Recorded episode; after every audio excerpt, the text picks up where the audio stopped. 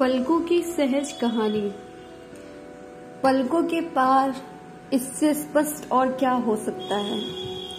छोटी छोटी खुशियों में बसी ज़िंदगी, पंखों की लहराती तितली, थिरकती बारिश की बूंदें, मुस्कुराते फूल। ज़िंदगी जैसे सपनों के रंग में समाये आसमान पर बिखरा इंद्रधनुष।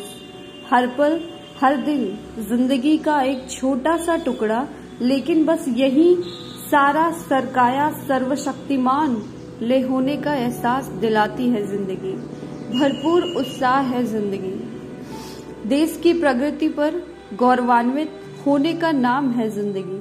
हंसने के लिए, मचलने के लिए, खिलखिलाने के लिए, दर्द बांटने और दुख में खुशी तलाशने के लिए ज़िंदगी। ज़िंदगी, कुछ प्यार, कुछ ख्याल, कुछ एहसास।